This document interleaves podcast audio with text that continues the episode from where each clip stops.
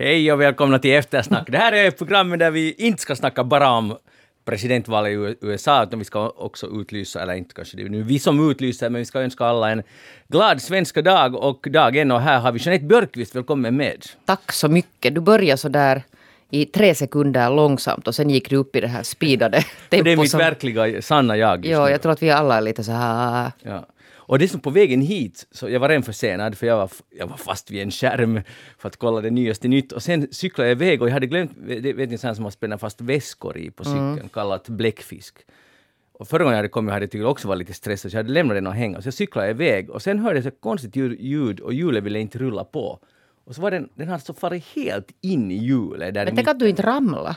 Ja, det är konstigt. Det var tur. Det var tur. Och sen måste jag vända om och jag kommer hit helt svettig bara så ni vet. Rico Eklund, Svenska dagens maestro, välkommen med. Tack, tack så mycket. Berätta om din klädsel. Jag har faktiskt på mig eh, en folkdräkt, Esbo folkdräkt, eh, dagen till ära. Och min folktingsmedalj hänger också här på rocken. Eh, Man måste ju använda den någon gång när man nu fick den i fjol. Man kan beskåda detta på vår Facebook-sida. Vi har redan varit snabba och satt ut en Om jag får citera Hagfors så säger jag hur härligt sången klingar på älskat modersmål. Han tröst i sorgen bringar, han skärper sinnets stål. Vi hört den sången ljuda i ljuvlig barndomstid och en gång skall han bjuda åt oss i graven frid. Du sköna sång, vårt bästa arv, från tidevarv till tidevarv. Ljud högt, ljud fritt, från strand till strand i tusen sjöars land.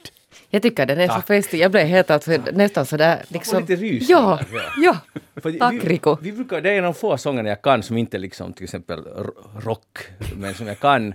eh, och, men jag sjunger den väldigt sällan. Men jag undrar, jag har alltid undrat med, jag tycker att det är lite hyckleri att det ska ge oss också frid i graven.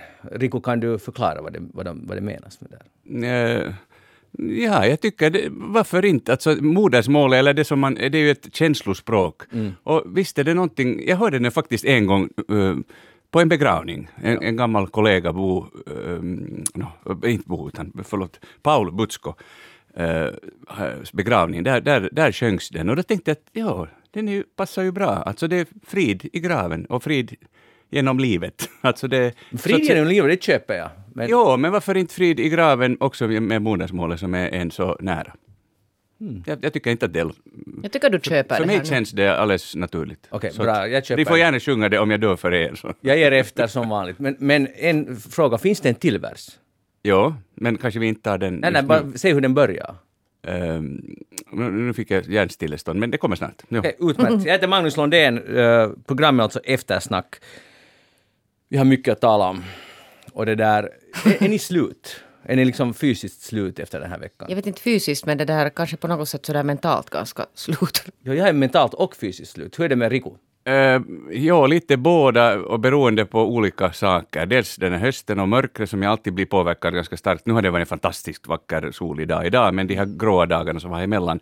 Och sen det här vakande, liksom eh, egentligen ofrivilligt. Alltså att jag har vaknat och sen har jag inte kunnat låta bli att eh, koppla in CNN eller eh, CNBC eller Fox eller någon av de här eh, amerikanska TV-kanalerna. Jag satt ju och skattade mig lycklig över att jag har köpt det här svenska kanalpaketet för att TV4 hade alltså bokat in omedvetna om hur det skulle gå en 36 timmar lång sändning. Så de sände alltså direkt om USA-valet i 36 timmar. Ganska heavy. Eller hur? Men det finns kanaler i USA som sänder fortfarande. Jag vet, jag vet det, men det var lite lyxigt att titta på, på det här på svenska där också. Sen sätter man ju förstås och swappar och sådär. Men, Det skulle aldrig falla mig in att se på något annat än amerikanskt. Jag tycker men det- TV, de, de hade jättebra bevakning. Ja, jag, jag tror dig. Men jag menar, jag sa bara att det skulle aldrig falla mig in. Nej, jag förstår. men alltså, jag har fått nya perspektiv nog på livet. Bland annat det. Jag undrar, köper ni det här? För att den där natten mellan tisdag och onsdag, så, det var så pirrigt att jag tänkte... Du var ju uppe då förstås. Ja, jo, jo, men äh, det är det, det jag ska berätta just. Att jag, jag tänkte att jag tar en liten tupplur, några timmar, och så stiger jag upp klockan äh, 01.30 och hinner göra hotdoggarna färdiga och allt, liksom, allt i, fix, i fixat tillstånd. Men sen fick jag en sömn, för det var, det var så nervöst. Men sen somnade jag, jag tror jag sov i 25 minuter. Och så steg jag upp 01.30 och sen kom några kompisar dit. Och så började den här karnevalen. Och sen fortsatte det förstås hela, nästa dag, alltså på onsdag, så gick jag Uh, och det betyder att man inte sov en, egentligen mer än 25 minuter. Sen på onsdag kväll, halv tio, så var jag fortfarande vid skärmen och så gick jag och sov. Jag tänkte nu måste jag stänga av. Och så sov jag fantastisk fin sömn i 12 timmar. Och så, så vaknade jag och direkt till CNN. Liksom, det, det var som en, liksom, jag flög, jag gjorde ingenting. Jag sa inte ens god morgon åt en enda människa. Direkt på det och fortsatte. Och då tänkte jag att borde man göra så här alltid, att man skippar varannan natt. För jag var helt, hade helt bra energi nästa dag. Jag vet inte nu alltså, jag känner på något sätt att det kanske inte är helt jättebra lösning för Inte. dig. Det går, det går nu ganska hårt. Ja, det går hårt. Men jag ringde ju dig på onsdagen och frågade om du lever. För att det Ja. där, jag vaknade ju sen så där i lugn och ro klockan fem som jag brukar och tänkte att nu har vi resultatet alldeles snart och det var ju inte alls så.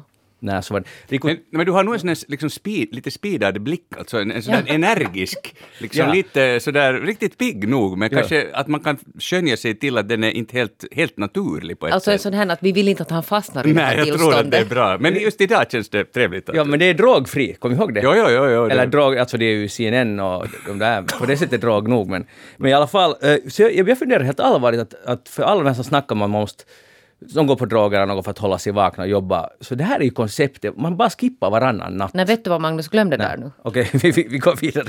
Det där, uh, nå. Först vill jag ge en hyllning på tal om speeda till den som hyllas bör och det är John King på CNN då. Eh, Jag har ju följt med alla de här kanalerna, du sa några till. eh, men av alla människor som man har följt med, så min nya bästis är John King. Han är den killen som har varit jobbat på CNN sedan 1997. Och de har nu intervjuat honom att hur mycket har riktigt sovit, på tal om att sova. Han har sovit några få timmar sedan valet. Och han står där vid sin magic screen, eller magic wall kallas det väl, och, och öppnar upp de här, alla de här små distrikten. Han kan allt utan till. Han gör aldrig ett misstag. Han är en robot. Det är helt fantastiskt. Var det han den här li, lite yngre? Nej, det här är den äldre. ja. Äldre, okej. Ja. Ja.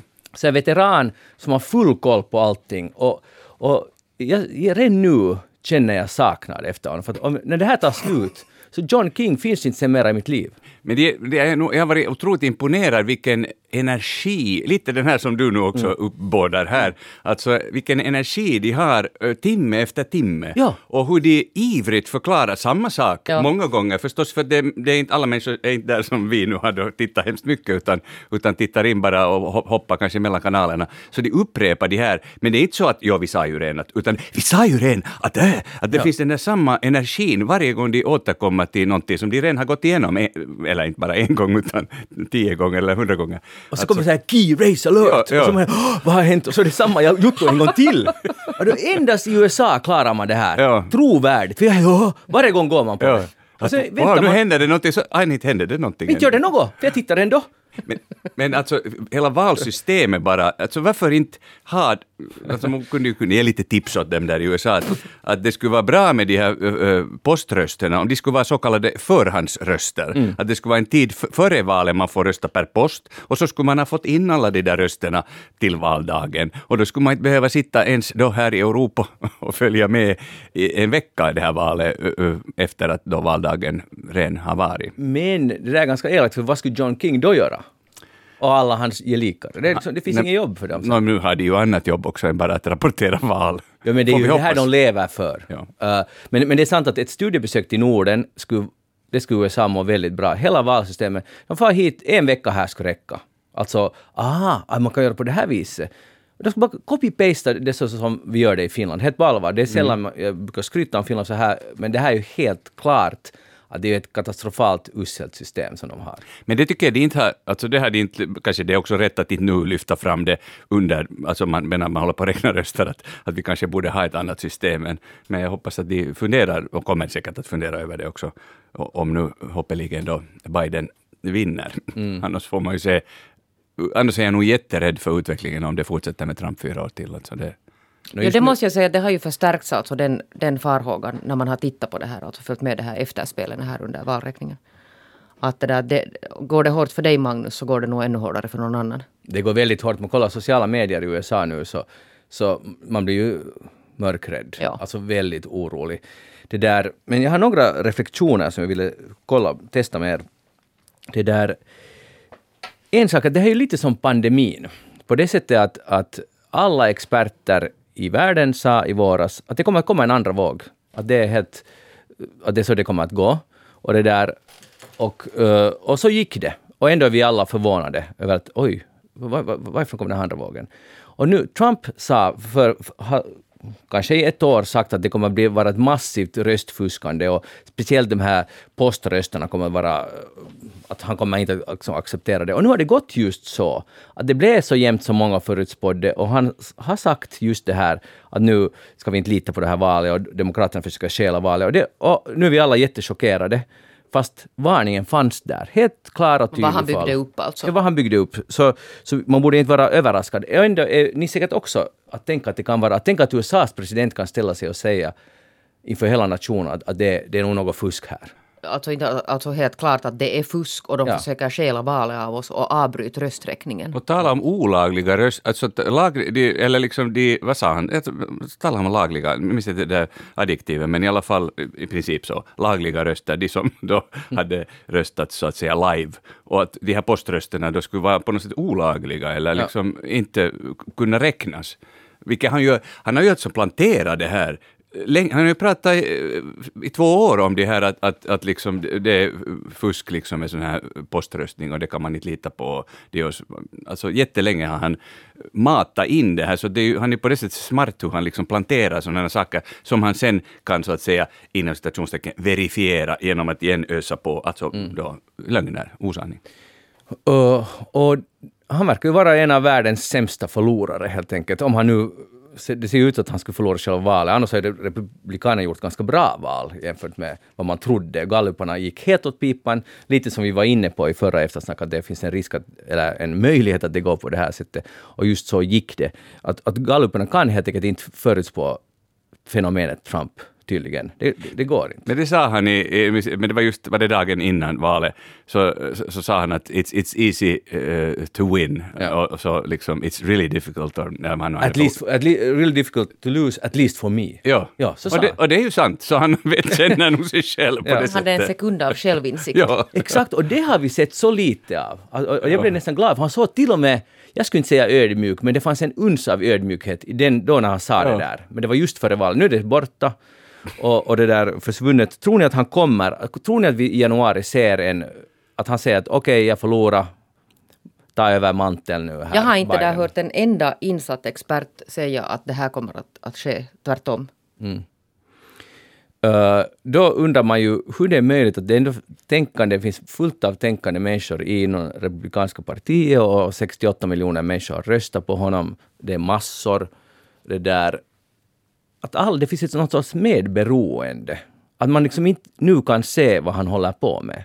Att det är ju helt så att säga uppenbart på distans att se det, men det är så många som det betyder, som, det är så viktigt att han vinner, att uh, man kan inte man liksom accepterar att här är en kille som drar det helt över.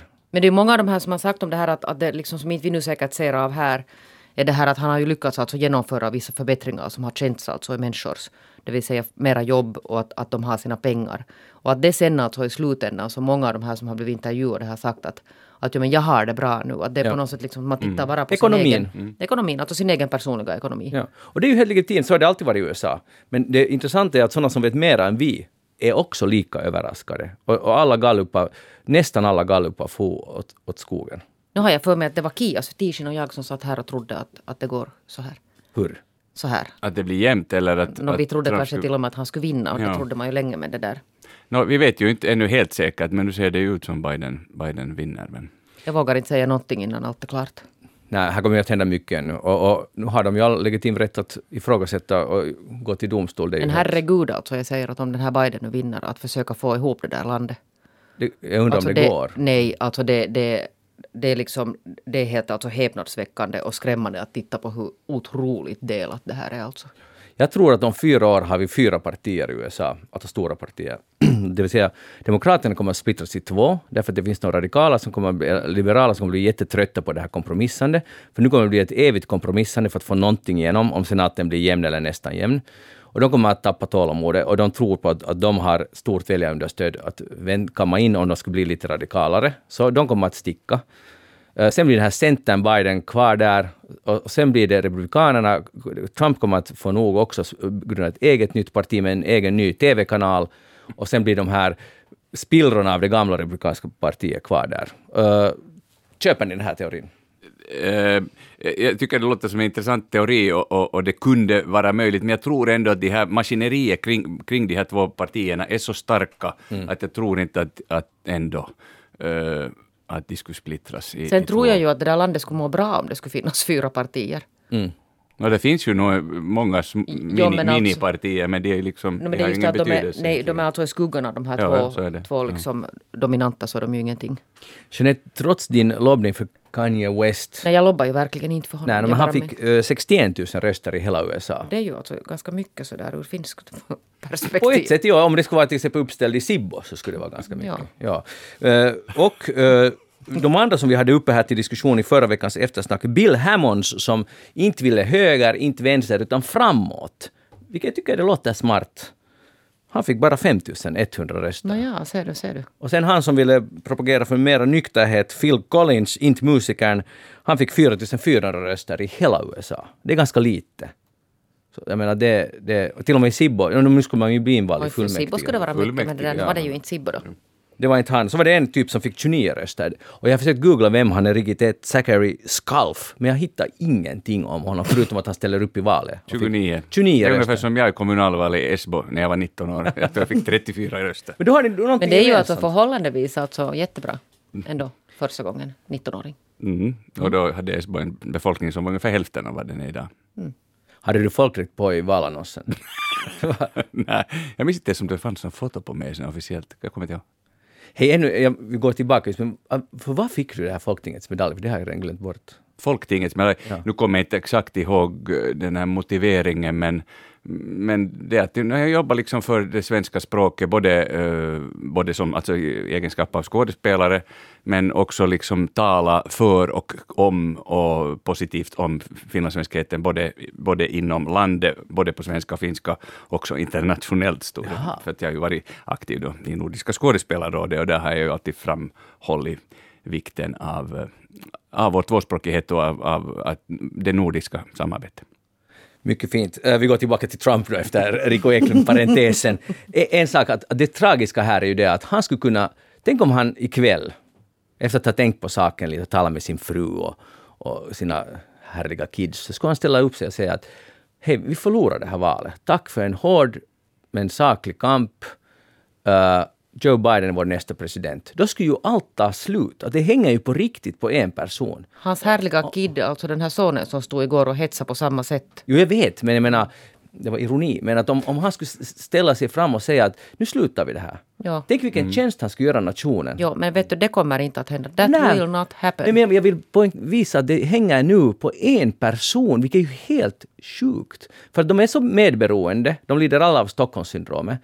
Eh, de här in, i hans inre krets. Så om han skulle säga att nu är det slut, så då är det slut. Men vet du, jag undrar nog att är det det för att det där, han har på något sätt liksom, det har hetsat så länge och där finns alltså inom hans anhängare, där finns säkert helt vettiga människor, det betvivlar säkert ingen. Ja. Och så finns det liksom väldigt aggressiva, alltså till exempel nynazister och sådana. Mm. Så jag tror inte att det, för, för då kan de liksom komma vet, till någon sån att ah, nu har någon tvingat honom eller han har liksom hotats att, att det där, förstår du, att, att den är liksom så djupt gången den här, den här på något sätt tankemönstret jag vet du inte menar det, men man måste komma ihåg att 68 miljoner, det ryms väldigt få nynazister in i det gänget. Det är jänkare, vanliga typer Jo, men där är också alltså sådana vissa alltså jätteaggressiva falanger. Jo, jo, det, det finns det. Uh, men ändå, att det är lätt att, att sätta dem i en hög, att de är alla. Utan det intressanta är här att, att försöka förstå hur han kan vara så populär trots att han är den person han är.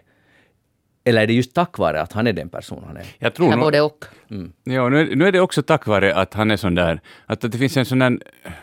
Om man, själv kan jag bli fascinerad av, av den här fräckheten. Alltså på ett sånt här, tänk att han kan säga så där. Och, och tänk att han kan åtminstone verka otroligt självsäker.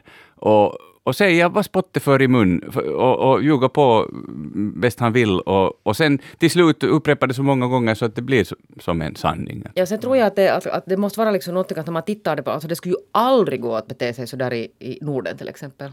Tror vi alltså, nu? Nej men förstår du att, att sådana här personligheter, men det, att, att USA är ett så mycket större land där man är van alltså, men det, det är liksom mycket show, det är show på mm. ett helt annat sätt än här. Ja, det, det stämmer. Det är sant. Uh, men ändå jag tror inte att man någonsin hade trott att USA skulle kunna vara en typ som har gjort, skapat sådär många skandaler. För förut var det så att en skandal och du var gone. man, man har haft, man har varit gift och man är man och man har varit med någon annan, då är det slut.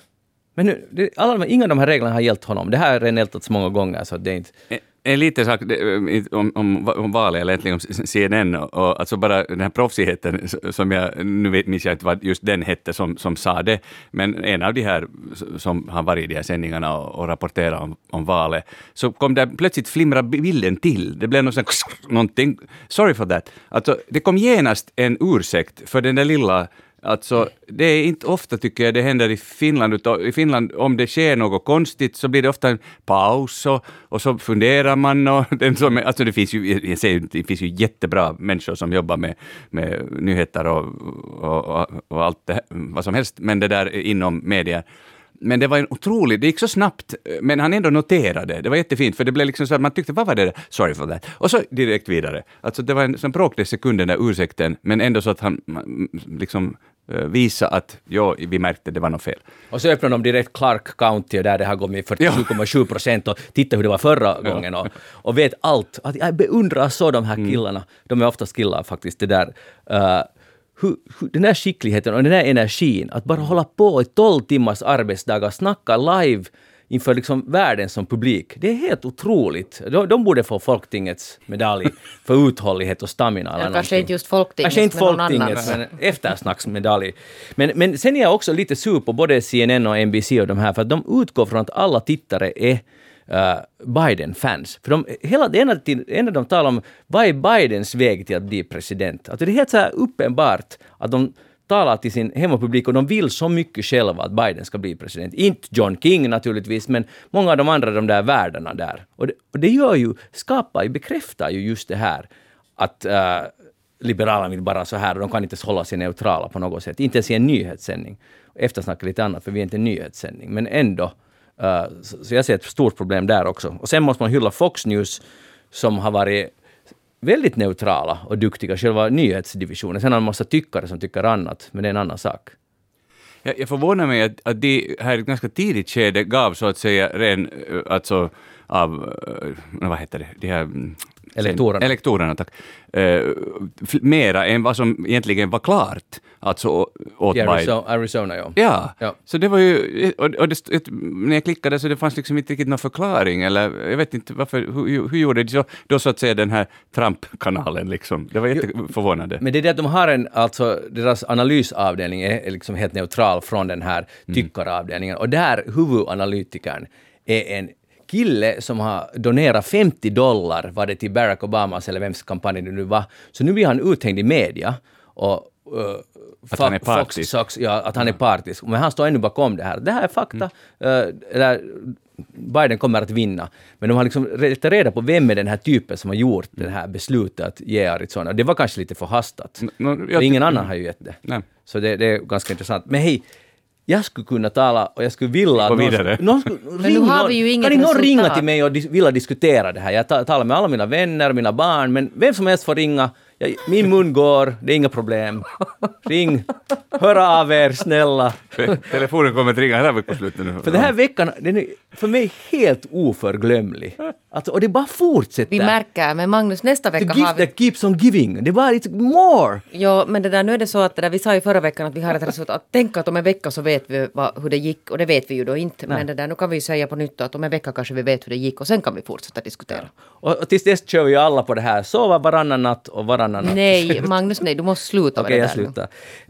nu ska jag ge över ordet faktiskt här, uh, inte ännu till dig Jeanette, men jag vill, Rico Eklund, du har ju varit mycket i medierna här nu. Du var i slag efter tolv och Nå, inte nu vet jag mycket, ja, men sen lyfter Yle fram det sådär lite. Ja, vi ska berätta vad det handlar om. Det handlar om att färjorna till uh, o, eller där det inte finns fast bosättning i skärgården, så vill inte... Nå, det är Då lite- definierar du det. Ja, inte... Alltså det handlar om förbindelsebåtstrafiken och till vilka holmar den går. Och då enligt NTM-centralens nya förslag vart den inte skulle gå. Och jag var då med i den egenskapen att den skulle, inte möjligen skulle gå då till Sandholm, eh, där jag är mycket och nu då faktiskt skriven och, och deltidsboende. har ju varit där alltså eh, jättelänge. Eh, och min point då var, det, alltså helt konkret då, när det gäller Sandholm, att den kör förbi, kommer att köra förbi oberoende. Så det är alltså ingen inbesparing. Att man, och det här gäller förstås på många andra ställen också. Alltså att det, man har inte riktigt funderat igenom och framförallt inte förankrat det här eh, förslaget i dem som använder. Man har frågat nog och jag fyllde också i en sån där frågeformulär i somras, eh, men det verkar ju som om du kanske nu inte skulle ha brytt, åtminstone inte om just om min, men det där. Ehm, det var, ja. Sen kanske det blev onödigt fokus just på mig som person, tycker jag, när det lyftes upp i, i det där YLE, men, men det där uh, det var en bra uppföljande diskussion här nu, var det igår eller förrgår i slag efter. Men uh, vi hade det också på Eftersnacks Facebook och där, var det, där blev diskussionen gick naturligtvis het, uh, halva lägre så att säga menar att du gör rätt och hålla liv i skärgården. Du har skrivit dig du har skrivit dig på Sandholm för att få färjan att stanna där, för att det måste gå till fast Ja, för att liksom fortsätta. Och, och, och, det handlar ju egentligen, alltså, jag tycker det var bra sagt, eh, det var det Jan-Erik Karlsson som sa om i den här debatten då förra veckan, att eh, alltså det, det är ju synergier, alltså allting hänger ihop. Inte, klart att jag kan förstå att om man utifrån sett så kan det verka som att det är egoistiskt att jag just vill ha, men det är ju inte mm. bara jag, till exempel till Sandholm hörde liksom sammanlagt 18 hushåll och många av dem är deltidsboende, eller nu är vi då åtminstone två som då är fast skrivna där, eh, två hushåll. Så det där, eh, det, är ju inte, det handlar ju bara om mig eller enskilda personer, utan om ett helt, så att säga, skärgårdssamhälle. Men å andra sidan menar det att, att just att det är ganska egoistiskt att, att skriva sig och får man ens göra så, att ska du bo där på riktigt och gör det bara som en taktisk manöver för att få den här färjeförbindelsen dit? Det, alltså, det var jag också inne på, att, att egentligen borde det finnas, och det har ju varit på förslag att man skulle kunna skriva sig i två kommuner, för det, det, det liksom har förändrats, så att det finns så kallade sommargäster finns nästan inte, eller det finns mm, få sådana. Att det är väldigt många är deltidsboende och distansarbetare, som jag också själv har gjort därifrån, och kunnat göra. Så att det, det är liksom, det är inte så där enkelt som en del vill få det Man borde absolut kunna skriva sig i två kommuner. Jag, tror, jag håller helt med dig om att det är väldigt många som... Det moderna livet är sånt, sånt speciellt nu om, om så här pandemitider. Och Kanske du skulle vilja skriva det i trä? Jag skulle gärna vilja skriva mig i trä och betala lite skatt till alla. Mm. Alltså, det skulle vara helt rätt och, och det skulle också motsvara verkligheten. Men det tänkte jag det där för att det var ju sådana sen som blev irriterade det här att, att det liksom är så dyrt. Plötsligt så ska man lägga ner ungefär all förbindelsetrafik i skärgården för att det är så dyrt att det är nu sen liksom vem ska betala för det att människor bor på sådana omöjliga ställen? Och det är nog en jättedålig diskussion att föra, tycker jag. Mm. Att, det att när man sen börjar definiera att ja, men jag vill inte att mina skattepengar ska användas till att någon bor i skärgården. Så att herregud, om inte vi har en levande skärgård och gör alltså allt vi kan för att hålla liv i den. Mm. Och det, det har ju liksom på det sättet varit en, nog, det, det, lite så här, två saker som går lite emot varandra, att det, det har varit en positiv, inte bara på grund av coronan, utveckling, alltså att det är mycket människor som har vistats och också flyttat ut till skärgårdskommunerna. Och det här gäller ju inte bara Pargas och, och Kimitoön, utan också övriga skärgårdskommuner som har alltså befolkning på öar.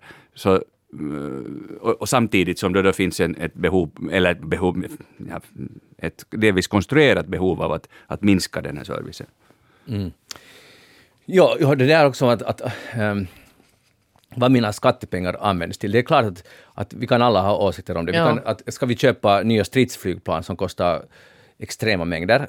Man kan ha åsikter om det, men det finns ju ett sätt att uttrycka en åsikt, det är att ja, rösta. Och vem ska få ha en väg? Och hur ja. ska man räkna? Alltså den här, den där här, det är ju som du säger, då röstar man. Man måste rösta på en kandidat som för ens talan. Och framförallt tycker ju, jag tycker ju att man kan betala för de här förbindelserna. Alltså att jag anser ju att då när Berner kom med, med det här förslaget så då var de helt liksom, eh, de var inte de var ganska hutlösa de där priserna. Men om, man, om de hålls inom rimliga gränser, så som det var tidigare, man betalade ju förr, och sen skippades de här avgifterna. Jag tycker ja. det är helt okej. Okay. Och, och, och, att, som, och, och ju mera man vistas, man har till exempel ett någon slags årskort eller någonting som är då i proportion förmånligare, om man är mera där och sen direkta turister eller sådana som bara uh, nöjesåker så att säga, så, så betalar då mera. För, för de som är fast bosatta betalar ingenting. Men det är ju att alltså betrakta, men det är ju att betrakta som en väg. Alltså det, är, det var det. För att kunna komma mm. till en skärgårdsholme så måste man alltså ha en båt.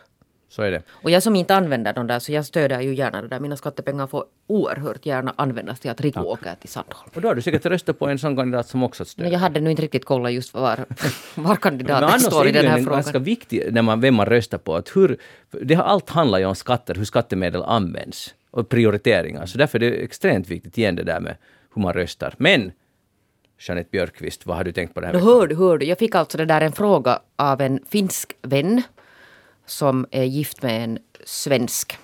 Som frågar att, att det där, hur tycker jag, att, vad tycker jag nu egentligen om det här ordet hurri? Mm. Att hon uppfattar alltså att det är helt neutralt och, hon, och det liksom används inte på något sätt till liksom så här negativ dagar och, och, det tycker då hennes man inte och de har haft något jätte... Är hennes man finlandssvensk? Nej, svensk. svensk. Rikssvensk? Rikssvensk. Ja. Och så blev jag liksom, först för, för min spontana reaktion var sådär att, att har inte liksom urvattnats det här begreppet hurriren. Men sen blev jag alltså faktiskt sådär helt på riktigt och började fundera på det här att när har det här hänt och på vilket sätt har det egentligen hänt? För att det där i alla tider jag har haft finska vänner så har de ju kallat mig hurri. Men de har gjort det alltså på ett sånt här kärleksfullt sätt. Mm. Och sen minns jag att det har varit, jag vet inte hur länge sedan det är som, som finlandssvenskarna, i alla fall i vissa kretsar, så börjar man ta så där som minoriteter ofta gör, att om det används ett skällsord, det är ju ett skällsord. Det har det ju varit från början. Ja. Från början. Ja. Och det där kanske delvis oh, fortfarande det, det ännu, fortfarande, ja. hur man liksom använder det. Men sen gör ju alltså, som finlandssvenskar också har gjort, att man på något sätt tar det här ordet åt sig och så börjar man liksom neutralisera det i sin egen krets. Och på det sättet så tappar det alltså sen den här, den här negativa klangen. Det gör alltså många minoriteter som det används ord om. Och nu har det ju kommit alltså som ett sånt här alternativ till det här hurri, vet jag, suru. Alltså det används ofta, alltså suru från suomenruotsalainen. Ah, det och det används ofta i samma grupperingar som talar om de här matu. Matu. Alltså mamu är ju inte heller för att mammorna tog ju också det här mamu-ordet åt sig. Det, det, sant, och så ja. blev det alltså matu, alltså det betyder maahan tunkelja.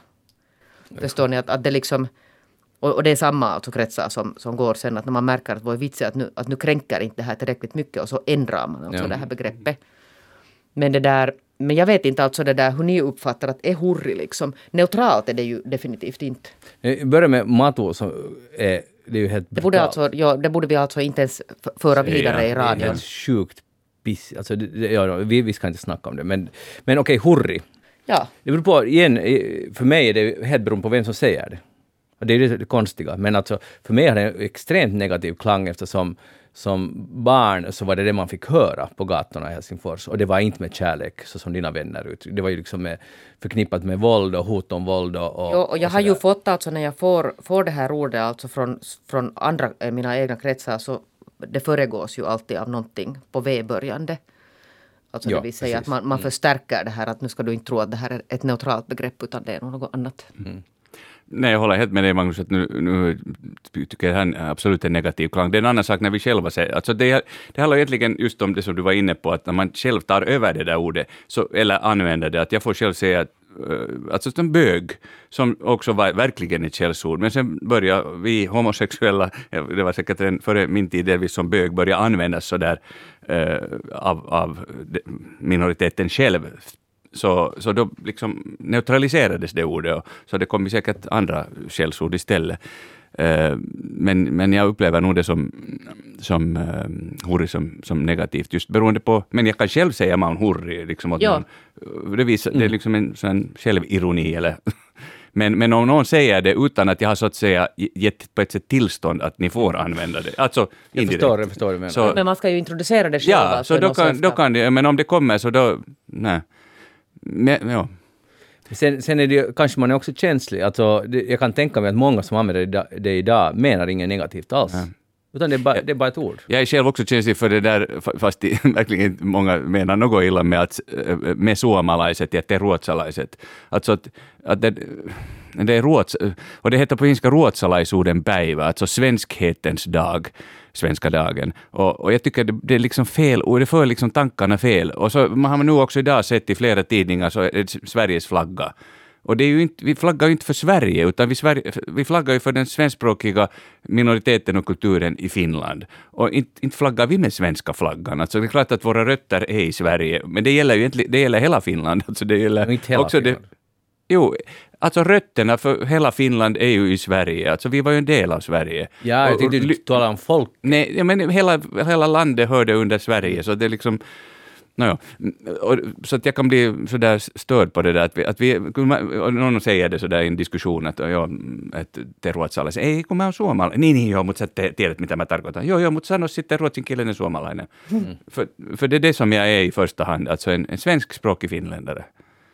Ruotsinkielinen suomalainen, enkä Suomen ruotsalainen. Som det ju lätt blir då, vi har nu varit inne på det förut, att det, ruotsin suomalainen, det är liksom inte samma sak. Och det blir lätt det när man använder det här ordet suomenruotsalainen, alltså för finlandssvenska. Alltså finlandssvenska själv, jag tycker vi vet ju vad vi, vad vi är så att säga. Och fast det finns förstås också olika nyanser inom, inom oss. Inte det här är ju någon sån där uh, homogen grupp på något, eller på, på något sätt, jo vi talar samma språk, men, men annars finns det ju många olika uppfattningar om vår identitet. Mm. Men jag skulle bara säga det att det där, för det var det du som sa nu på något sätt sådär att, att de flesta kanske inte menar någonting illa.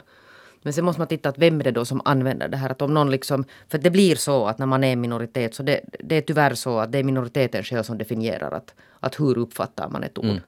Att om en liksom viss minoritet tycker att det här n-ordet är kränkande så då är det så. Och det finns liksom ingen från majoriteten som kan komma och hävda Ja, men jag menar ingenting illa, för att det är nu en sån här upplevelsefråga som inte en majoritetsbefolkning alltså kan Men tycker du inte att man i en, i en om vi, vi talar inte om n-ordet, utan, utan om, om hurri, om, om man är i ett sällskap där man känner folk och någon en bekant eller halvbekant använder ordet hurri och man ser på den här människan, den, me, den menar inget, man har inte bett om att bli kallad hurri, men, men den menar inget alltså, illa, då är det väl helt okej? Okay. Jo, då är det helt okej, okay, men det är ju alltså just i den här liksom sådana, vet du, såna trygga sammanhang ja, på något sätt. Det är ja. samma som att jag blir kallad kotihurri, att jag är någons kotihurri. Och det är med stor kärlek, alltså de säger så att det här är liksom vår egen hurri här. Just det, kotihurri. Det har jag nog aldrig Men det fanns alltså kotiryssa. Jag är kotihurri. Ja. Fint. Skulle du vilja vara det, Riku? No, jag är ju en sorts kotihurri. En hemhurrare. För att jag är ju då... Ja, du är ju det. Jag är ju tillsammans sen över 20 år med en finskspråkig och vi har vårt hemspråk, hans svenska är inte så bra, så är mest finska. Så jag är nu en sorts kotihurri då, ja. I mitt eget hem. Utmärkt. Anno svenska dagen, hur, hur, ska ni... Vi har ju program, Jeanette. No, vi har ju, du och jag. Och vad, är det, vad är det vi riktigt ska göra? No, hör du, vi har ju fått det där, du och jag, mm. Lyssna Svensk Finland, vi har ju fått utse alltså samvetsprismottagaren. Vi kommer inte att berätta vem det är förrän i sändningen. Det är så svårt att hålla sig. Bästa lyssnare, jag har faktiskt försökt lura till mig det här namnet men jag har inte fått Märkte det. Märkte du det var helt alltså? Ja, det tiger som muren. Det är mycket Alltså det där, det ska ju vara direktsänt Svenska dagen-fest ikväll. Ja. Och där är vi. Och det kommer väl på arenan va? Det kommer väl på arenan hoppas vi. Jo, och där, där ska vi dela ut, och det är massa andra priser också. Och jo. det är inte Efter nio-gänget som Det är det, det och jättemycket roliga program. Alltså, då hade, jag tror att jag såg alltså, i någon Some-kanal, så såg jag att de har gjort igen det här ljuvliga, ljuvliga när de tar så här finskspråkiga och språkbada med så här ankor i någon sån här, vet ni, uppvärmd bassäng. Det var bland annat Anu Sinisalo och Ville Virtanen som, jag såg, de, de var ju redan Lars utredan där, så han pratade om, just, han talar ju en bra, och Anu talar ju en jättebra svenska och Ville också, men han, det var ett fel just som han sa att, att, att så, brukar, att, så kan han ha uh, musfredag. alltså my, ja, mys. mysfredag. Ja. ja men de är helt ljuvliga, de har varit förra året, så de har alltså sådana fin, alltså som talar alltså ganska dåligt eller liksom som inte är så vana att tala svenska. Mm. Som är helt underbart och där sitter de och gör sitt bästa. Jag tycker att det är helt det är alltså, så modigt. suveränt. Ja, alltså, jättebra. Mera sånt. Det där, tycker ni om ankdammen? Är det liksom det här begreppet och också själva verkligheten? Är det någon, ett ställe ni trivs i? Jag trivs kanske inte jättemycket i ankdammen. Men varför, ni, vad betyder ordet ankdamm för dig då? No, ankdamm alltså betyder det där att, att uh, man sätts liksom in i någon sån här jättebegränsad krets. Mm. Och så antas det att, att om du är liksom då hurri så är du liksom bara där i den här ankdammen. Och jag rör mig själv ganska alltså sådär smidigt mm. liksom i alla möjliga kretsar. Och sen kommer jag alltså från en bakgrund som inte har liksom någonting att göra med den här Uh, Kliché-ankdammen. Kliché-ankdammen. Men vad är den? För det är den jag, det jag vill... No, vad, vad, betyder ankdammen för dig? Varför blir du sur på någon? Nej, jag blir inte sur, utan jag bara det där Men du vill inte höra det? Du vill Nej, inte plaska men där. sen alltså kan det vara till exempel så att om jag går på Svenska Teatern, som ju liksom är på något sätt en del av den här ankdammen, så kan jag tycka att det är helt underbart att det där att där kan sitta någon ensam människa i då, alltså under valgatider. En, någon som kommer ensam och tittar på en föreställning och sen blir den alltid omhändertagen. Att det är så att ingen behöver sen vara ensam när man är där i sina kretsar. Nu är inte det nu riktigt sådär.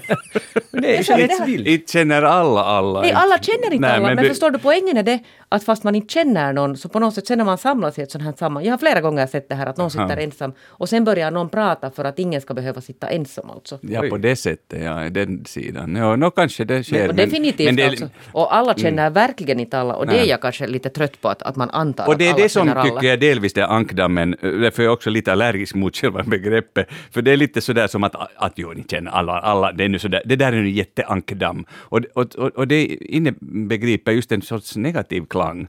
Eh, och jag tycker finlandssvenskheten har ju hemskt mycket positiva saker. Så jag blir så trött på det där att, att det är så litet och det är så smått. Och, och, för det finns mycket tentaklar åt olika håll, både inom det här landet och också eh, internationellt. Så att, det är klart att vissa kretsar sen, och vissa sammanhang kan bli väldigt eh, instängda och små, men, men, men ja, och där är då, finns, finns Men det gäller ju då. ja, och det gäller ju inte alltså ingalunda bara finlandssvenska sammanhang. Nej, nej, nej.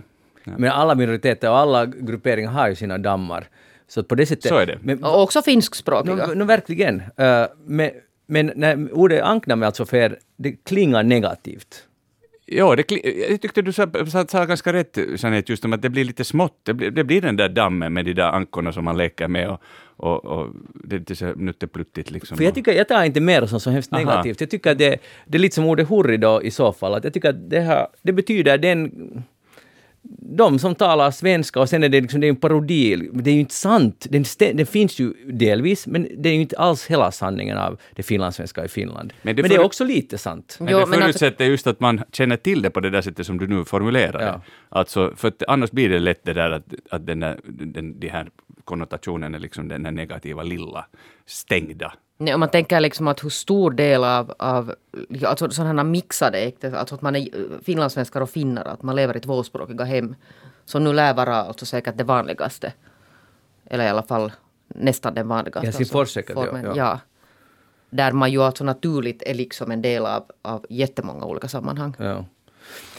Nå, men i alla fall, svenska dagen firas och är det alltså fira? för Jag, jag, förut så skulle jag ens kommit på tanken att på det sättet fira svenska Jag har firat svenska Svenska, natten. na- jo, svenska natten, det var ju coolt. Men det, är lite, det var ju, vad är det, 30 år Men nu sedan? kan vi inte gå dit mera. Om det ordnas någonstans. Vi är inte målgruppen Nej, vi är inte målgruppen. Men, men att, Riku, är, är du så här att just du klär upp dig i folkdräkt? Och, det är nog, tror jag, första gången, jag, eller jag har kanske haft någon kejka, jag har inte haft den här folkdräkten så länge heller. Alltså, i mitt yrkesliv, som redan bara över 30 år nu, så, så ha- har jag nästan varje svenska dagen haft någon kejka av något slag. Och det hade jag faktiskt idag också virtuellt, vilket var helt intressant. Esbo svenska pensionärer har jag pratat med Nåja. en timme över nätet och, och, och läst dikter och, och, och pratat om föremål och sånt. Eh, och varit med nog, jag har nog tyckt om att i något sammanhang eh, sjunga modersmålets sång på svenska dagen. Ja. Men inte, inte hade nu firat. Så när jag var barn så var det mycket min farmor som, som stod för det här firandet av olika högtider. Och, och då, så att jag är liksom uppvuxen nog med det här att svenska dagen ska noteras, man ska läsa Fredrik Ståhls sägner, eh, Runeberg av något slag. Och så där. Det, det hörde till när jag var liten på 70-talet. för min bild av svenska dagen, sen går vi vidare, att jag, jag hänger lite kvar där, för jag tycker att svenska natten var ett fräscht initiativ någon när det togs. Att äntligen kom det någonting för så att säga dåvarande ungdomar att fira. Det var otroligt rätt tänkt. Fast det var 30 år sedan så var det fint. Men, men ända tills dess så tyckte jag, jag tyckte att svenska dagen var ganska löjlig. Alltså det är lite så här, lite så här pinsam. Någon, just för pensionärer att fira, alltså då var jag då 17 år själv, förstår ni. Att, att jag, jag kunde inte alls känna någon samhörighet med den där dagen och tyckte tvärtom att kan vi inte vara lite modernare? Varför måste eh, det finlandssvenska vara sånt här? Så jag, jag kanske lite fastnar i det där. Jag tänker inte så här mera, men det är liksom, det är så djupt förankrat i hur jag såg. Ju förändrats jättemycket. Jag vet, alltså. men, jag, men man, man blir ibland kvar i hur man såg på världen när man var 17. Du måste sova lite mer. Jag måste sova. Men det finns ju liksom en tillåtelse och en bredd och jag tycker den där bredden är bra att hålla, att det finns liksom av det där mera traditionella och sen finns det någonting helt annorlunda. Att det finns av allt. Att jag tyckte om Svenska dagen-märken när jag diskuterade med det här med Folktinget, äh, hälsningar till Stina Heikkilä där till exempel, och det där eh, att jag tyckte om äh, Svenska dagen-märkena, det var det här lejonet på, på rött botten. Alltså det var den här gamla finska eh, vapnet och sen liksom svenska dagen. Alltså det är just det vi är. Vi är svenskspråkiga i Finland och där det är lejonet och på svenska. Och det här är utmärkt sätt att sluta den här diskussionen. Vi är, vi är svenskspråkiga lejon. Bra! Rico Eklund, vad har du tänkt på den här veckan? Jag måste ännu innan jag säger vad jag har tänkt på så ska jag bara, nu kom jag på hur den andra versen börjar. vad ädelt fädren tänkte, vad skönt de drömt en gång, de allt de åt och skänkte i mor och så vidare.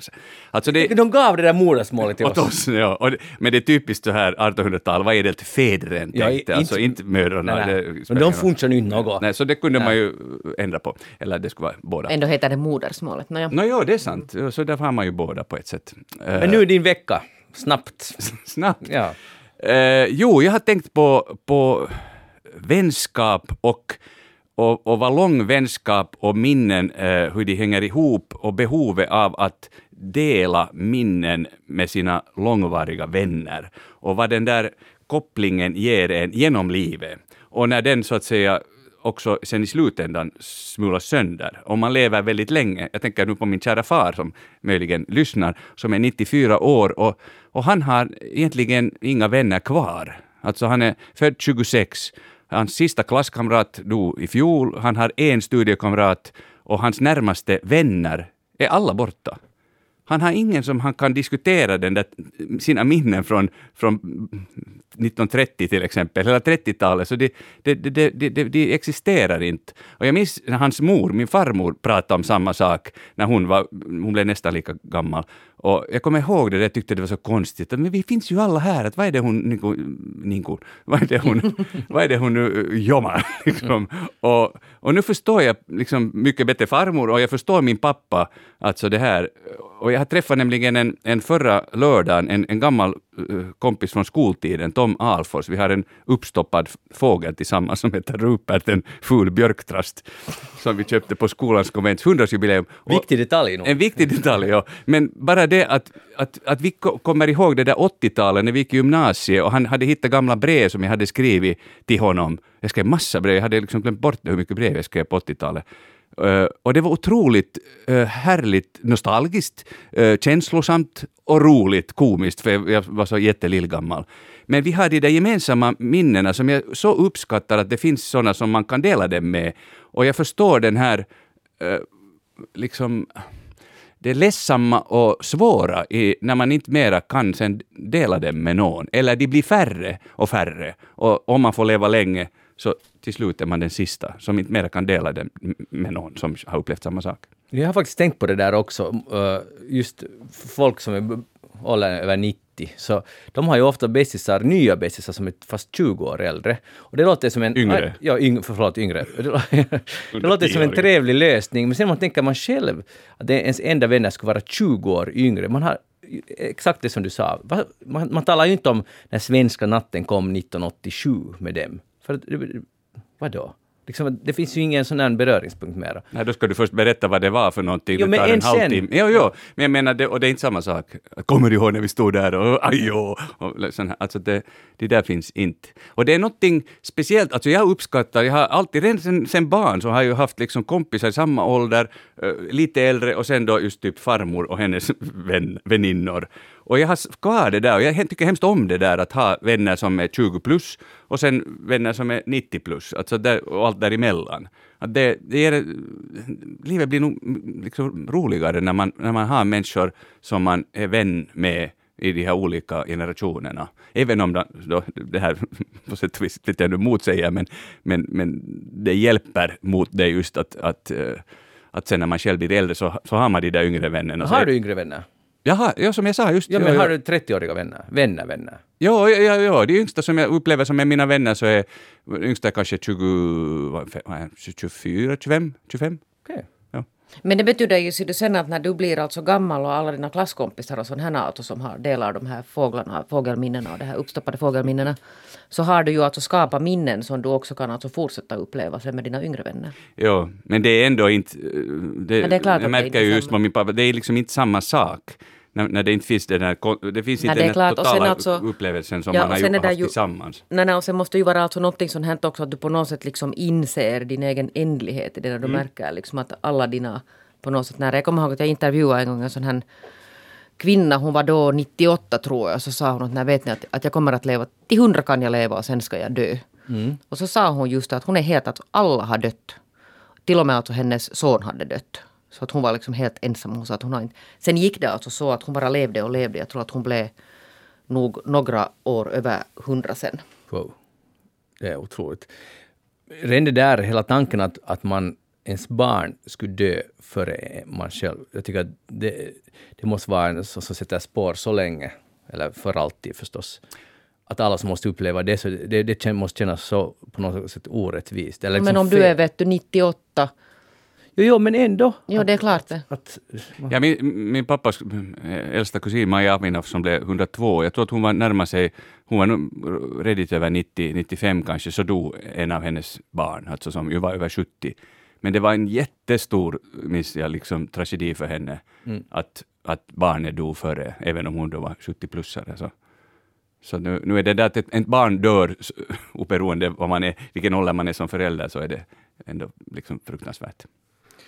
Så är det. Eh, Vi talade för några månader sedan om, om kropp, kroppstemperaturen. Den har liksom sjunkit hos människan i regel. Ni ser ut som stora frågor. Ja. Kommer ni ihåg att vi talade om det här? Var jag med om det? Nej, du kanske inte var med. Kommer du Jeanette ihåg det? Sådär vagt. Okej. No, det var då forskningen som visade att, att vi, vår temperatur är inte alls 37,0 grader. Den har minskat under ungefär 150 års tid. Konstant har det gått neråt och nu är den 36,5. Och det där, och det skulle jag fråga er, vad har ni för uh, kroppstemperatur? Ungefär 36,4. Okej, okej, och Riku? jag vet inte vad min är kroppstemperatur Alltså jag vet bara att, att om går den över 37 så då, då, då, då är jag sjuk. Ja. Exakt. No, då har du säkert något... Nu har du säkert någon gång mätt din temperatur. 36, din, och, du, någonting. och du har varit frisk, så vad hade då termometern Nå, visat? kanske 36 och 6 eller Ja, något exakt. 36 och 7. Ja. Du är en, välkommen till mänskligheten, den nya människan. Ja, jag har också 36,5, 36,6. Men menar du den var 37 exakt var den Jo, där? för nu har alltså forskarna är helt konfunderade, för de har använt, de har, Också. Eh, de har använt samma termometer, samma sorts, och mätt nu på otaligt, ett enormt antal människor då och under årens lopp och nu igen. Och det, det, är bara vi, det har visat att den har sjunkit och ingen vet varför. Man har alla möjliga förkla- förklaringar och ingen är riktigt helt hållbar. Jo, no, men jag måste bara ta, hämta hälsningar från Pirlax Science Academy. Nå? Att jag har ju vuxit upp i tron att den här normala kroppstemperaturen är 36,5 för så var det där i Pirlax. Nå, Men ni har, ni har haft... Vi har varit före vår tid. Ja. Ja. alltså 37. Så Är det feber. Ja, det börjar, Stegring. Ja, det heter inte stegring. Det är ett finlandssvenskt begrepp. Men på svenska Höjd- dagen måste vi väl få använda ordet Höjd stegring? temperatur. Ja, för vi stegring i Sverige... stegring. Jo, men det Stegring- betyder i Sverige någonting helt annat. Men vi är nu i Finland. Något helt annat. Nå, if you know what I mean. Säger Jeanette med en viss blick. Nousu. Det är lite som det där, vad är det bebin har i munnen. Mm. Ja, men i Nulla alla fall, pientä nousua. men eh, stegring har också just varit för mig 37 då. Alltså Ja. det är stegring helt enkelt. Eller höjd temperatur. ja, men i alla fall. Men nu har man, så har man, eh, det, är det luftkonditionering och det finns så, allt är så tempererat och korrekt fixat för oss människor. Och är det uh, användning av antibiotika eller är det, är det användning av, av att vi aldrig har informationer mer så kroppen måste inte kämpa hela tiden. Alla möjliga teser. Ingenting av det här verkar stämma för nu har man farit till djungeln i Bolivien och, och checkat på ursprungsbefolkningen där, som inte har bor i Oj, vad de har säkert blivit glada. konditionerade, eh, väl kon- luftkonditionerade hem och de äter inte så mycket burana där kanske heller. Och nu har de kommit fram till att samma sak har hänt där. Det är ett globalt fenomen oberoende av andra. hade de där urbefolkningen för? De hade 36,5 Nå, kan det som i Pirlax. Så, kan det vara så att det var liksom det var liksom inlednings, mätfel. Det var inledningsvis den normala kroppstemperaturen. Ja, sen har vi bara haft en sån här tillfällig stegring. Ja. Höjd temperatur. Men de säger, tror ni inte, varför tar ni mig på allvar? Jag blir jätteledsen. Jag måste gå till King på Då tar vi CNN. dig på allvar, men, men nu ja, är det... Nej, men, nej, men alltså, det är ju fascinerande. Det är fascinerande, men vad, it, it, det är väl inte så farligt eller, eller bra eller någonting. Vad är, vad är liksom där- grejen? Det är bara fascinerande. Det är oförklarligt. Ett mysterium. Jag tycker att det är ett mysterium att det har varit uppe i 37 där i något skede. Ja. Kanske det var bara en kort period, det är möjligt. Men det är Kort också, stegring. det är också tryggt att veta att, att, att Pirlax har vetat hela tiden hur det Ja. har varit. Hej, vet ni vad en vattenloppa är? En sån där som hoppar där på vattnet. Nej, det, nej, det, är, nej, det är inte egentligen inte riktigt väl det. En, en hinnkräfta, det är, det är en små kräftdjur som vanligen kallas vattenloppor. Nu har man då fått- det är de som far under den där, de här... Jag tror det är ännu mindre, jag tror det är något sånt, men det, det spelar inte så jättestor Ja, roll vad nej. det är. Men nu har man då undersökt i Norge eh, hur de mår, vattenlopporna. Och det, där, det har visat sig att de är helt on the edge, för att de, de får i sig alltså sån här dopamin. Från, alltså när människan äter antidepressiva eh, medel, Ja. för många av oss behöver medicin, mår dåligt, och så kommer det ut med kloakvattnet, och så småningom kommer det in i vattenloppans system. Kropp, helt enkelt. Och det har, nu har de checkat att dagens vattenloppor får så att säga barn eller avkomma mycket snabbare takt än tidigare. De lever ständigt så här, så här de sover just varannan natt. Lite som du alltså. Ja, och, och jag känner mig lite just nu som en Ständig vattenlopp. stegring. Ja, ständig stegring. Och, och det här är, om, det enda orsaken man kunna hitta är de här antidepressiva medlen som går ut i kloaken. Men jag är helt säker på att det alltså har någonting. Sen alltså kommer det ganska mycket så här narkotikapreparat också när de gör Ja. sina Ja, narkotikamätningar. för man kan ju kloak. mäta alltså på allåsvapnet Ja. mycket sånt. Just, Så vad de som- lever hårt och dör unga. Och det jag tycker bara att det är lite ledsamt på något sätt. Vattenlopporna. Men, Men, men du förstår att det här, det här ohälsosamma kloakvattnet är samma som CNN för dig. Det, Du förstår att det, det, kommer, det kommer inte att sluta gott för dig det här. Jag, jag hoppas att programmet snart tar slut så jag kan fortsätta titta. Det, det, det skulle vara, det skulle vara så, så fint. Men okej, äh, ni, ni är inte ledsna för vattenlopporna? Jo, jag är jätteledsen för dem och för alla andra som drabbas av, av våra sådana här kemikalier. Mm. Nå, hur kommer ni nu att äh, fira den här resten av dagen? Vi ska ju, hör du, gå och bli sminkade om en stund och så ska vi vara i genrep och... Ja, men alltså tänker du under helgen kolla på USAs val? Ja, men det är alltså, det är ju helt klart. Ja, att det är så så. du, du är medberoende Ja, också men med mig? förstås. Men alltså inte riktigt så där hårt som du. Hur är det med Ri- Rico? Jag kommer att fortsätta följa med ute på Sandholm. Jag åker dit nu. Så. Har du bra internet där? Eh, det är lite varierande. Alltså, må, vi måste ju få ett ibland, resultat. Ibland är det, ibland inte. Ja. Man man skulle hoppas att det funkar, för, för det, det är nog mycket som... Men alltså kan ni bara säga om den här alltså pain när man sen när det ingenting händer och man sitter och väntar och väntar och väntar på att när ska det vara någonting färdigräknat och ingenting har hänt på jättelänge. Ja, det, det, det, det prövar ju ens tålamod, men jag tycker att det liksom prövar ens karaktär man växer som människa kanske lite, just det att det inte händer någonting. Att det är bra för dagens moderna människa att få lite plågas sådär. Inte just i den här frågan. Nej, kanske inte. Rico, ser du, förstår du? Nej, nu har jag så lite tid nu jag kom på ett nytt ämne, men det får vi ta en annan Det gång. måste vi nog nästan ta, hör du. Ja. Men fortsätt du med din uppstoppade fågel Det ska och, vi göra, och ja. folkdräkten. Och trevlig svenska dagen till alla och titta på sändningen ikväll Ha en sen. jättetrevlig svenska dagen och, och följ med sändningen och sjung med där modersmålets sång. Ska man någon stå upp när man sjunger modersmålssång? Det brukar man göra. Ja. Det är ju inte en nationalsång så man måste inte, men, men det är trevligt. Det är, dessutom sjunger man bättre när man står i det. Jeanette Björkqvist, tack Och så tack Anne Heikkilä, tekniker. Tack, uh, tack Jeanette Björkqvist för att du var med här idag. Rico Eklund, tack för att du var här med. Jag heter Magnus Lundén. Eh, eftersnacket är tillbaka genom en vecka, då vet vi mycket mer om världen och så vidare. Vi hörs igen, hej då!